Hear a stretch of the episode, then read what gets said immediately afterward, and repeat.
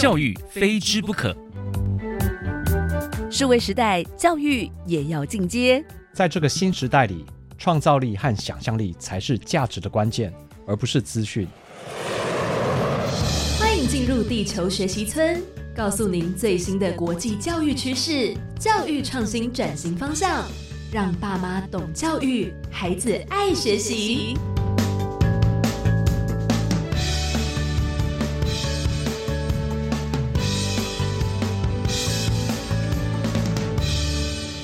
大家好，我是地球村的村民吴俊辉。大家最近的地球生活过得好吗？欢迎来到地球学习村，一起聊聊教育与学习。每天十分钟，放耳听天下。在上一集中，我们开始谈教育改革。我们若要赶上时代，就要随着时代的律动而改变。我提到，我们应该要把教育的改和革分开来讲。上次我们已经谈的改。就是要滚动式修正我们的课纲，而这次我们要来谈革，也就是要摒弃不合时宜的教育体制及文化，而用新的做法来取代。首先，我们要先谈教育体制的变革。在国际上，为了因应社会的需求，许多先进国家都在教育体制上发展出了两套不同的训练系统，一个是普通教育 （General Education），另一个则是技职教育 （Vocational Education）。技职教育做得最成功的指标性国家之一，便是德国和意大利。也就是说，在德国和意大利，并没有所谓的白领阶级、蓝领阶级文化。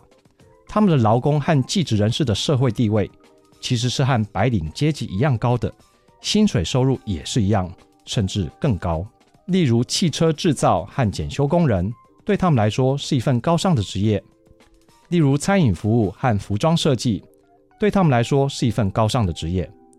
我们常见的名车、名牌服饰、名牌包、名牌钟表等等，有很大一部分就是来自德国和意大利。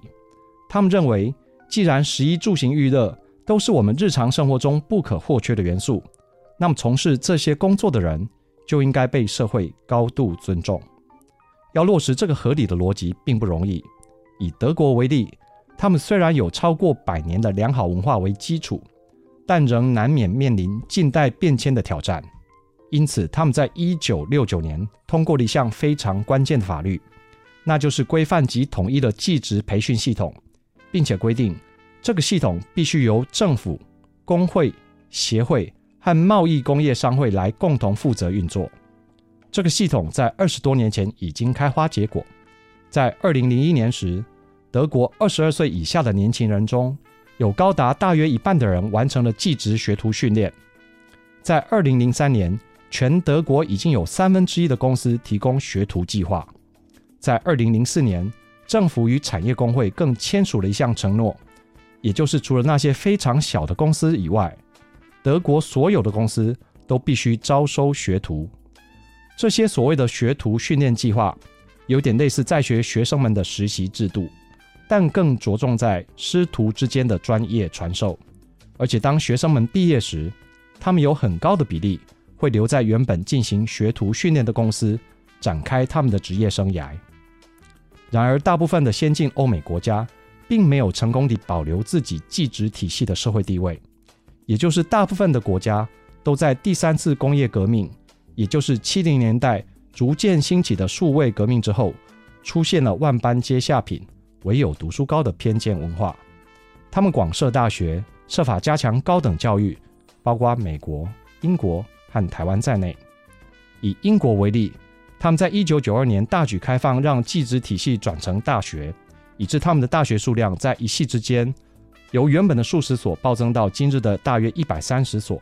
这些新大学，他们称之为“九二后大学”。他们目前正在苦恼的就是如何让不良的“九二后大学”退场，并且修补恢复他们的技职体系。他们认为。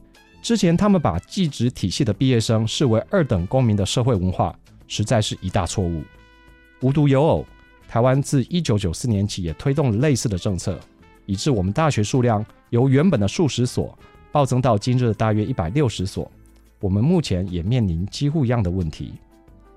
总而言之，无论世界再怎么改变，我们的十一住行娱乐都不可能被免除掉。所以，技职体系的抬头。和现代化已经成了先进各国的重要教育课题之一。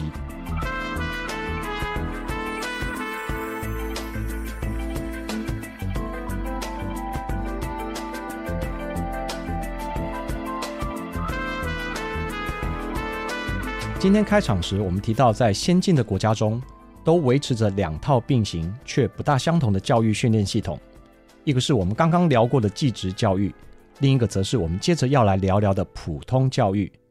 两者主要的差别在于，技职教育专注在特定技能的训练，这些技能通常和实作有关，和我们的日常有关，也和专业的证照有关；而普通教育，则是着重在通识能力及社会参与上，协助学生探索不同的学科现象，并且对于未来可能的学术发展奠定基础。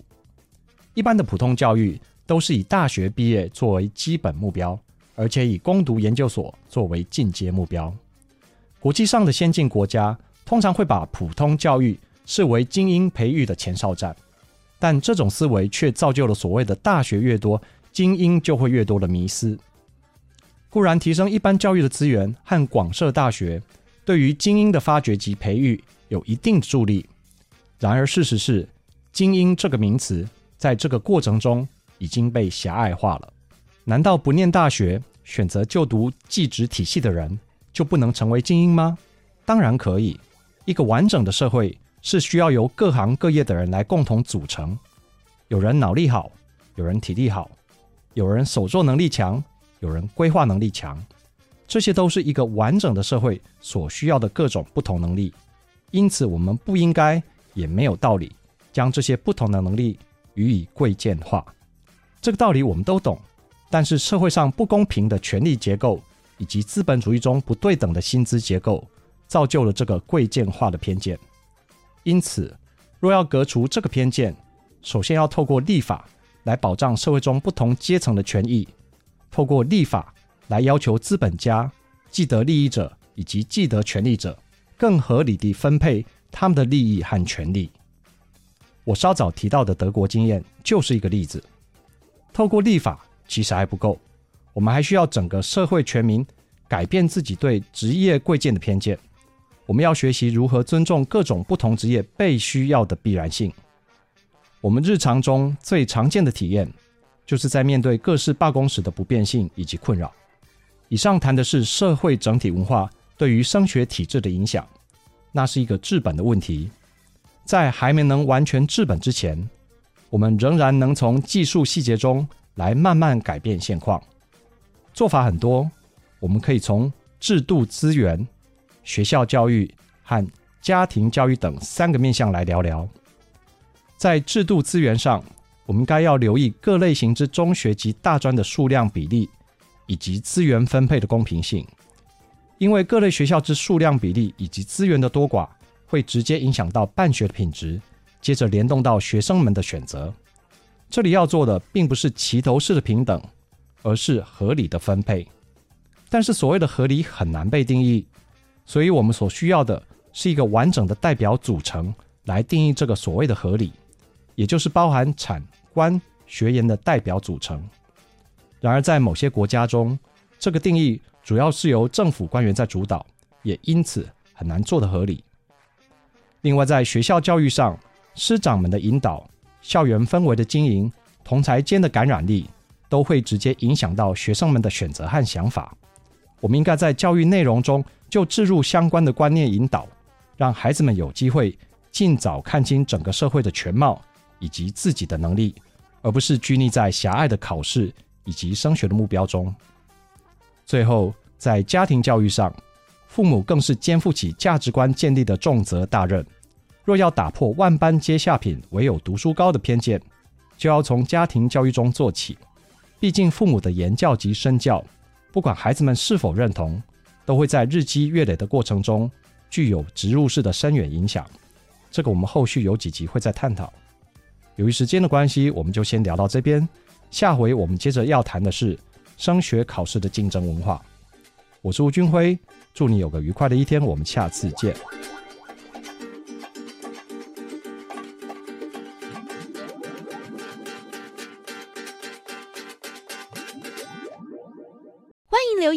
我们五星好评。收听更多节目，请到教育电台官网或 Channel Plus 频道收听。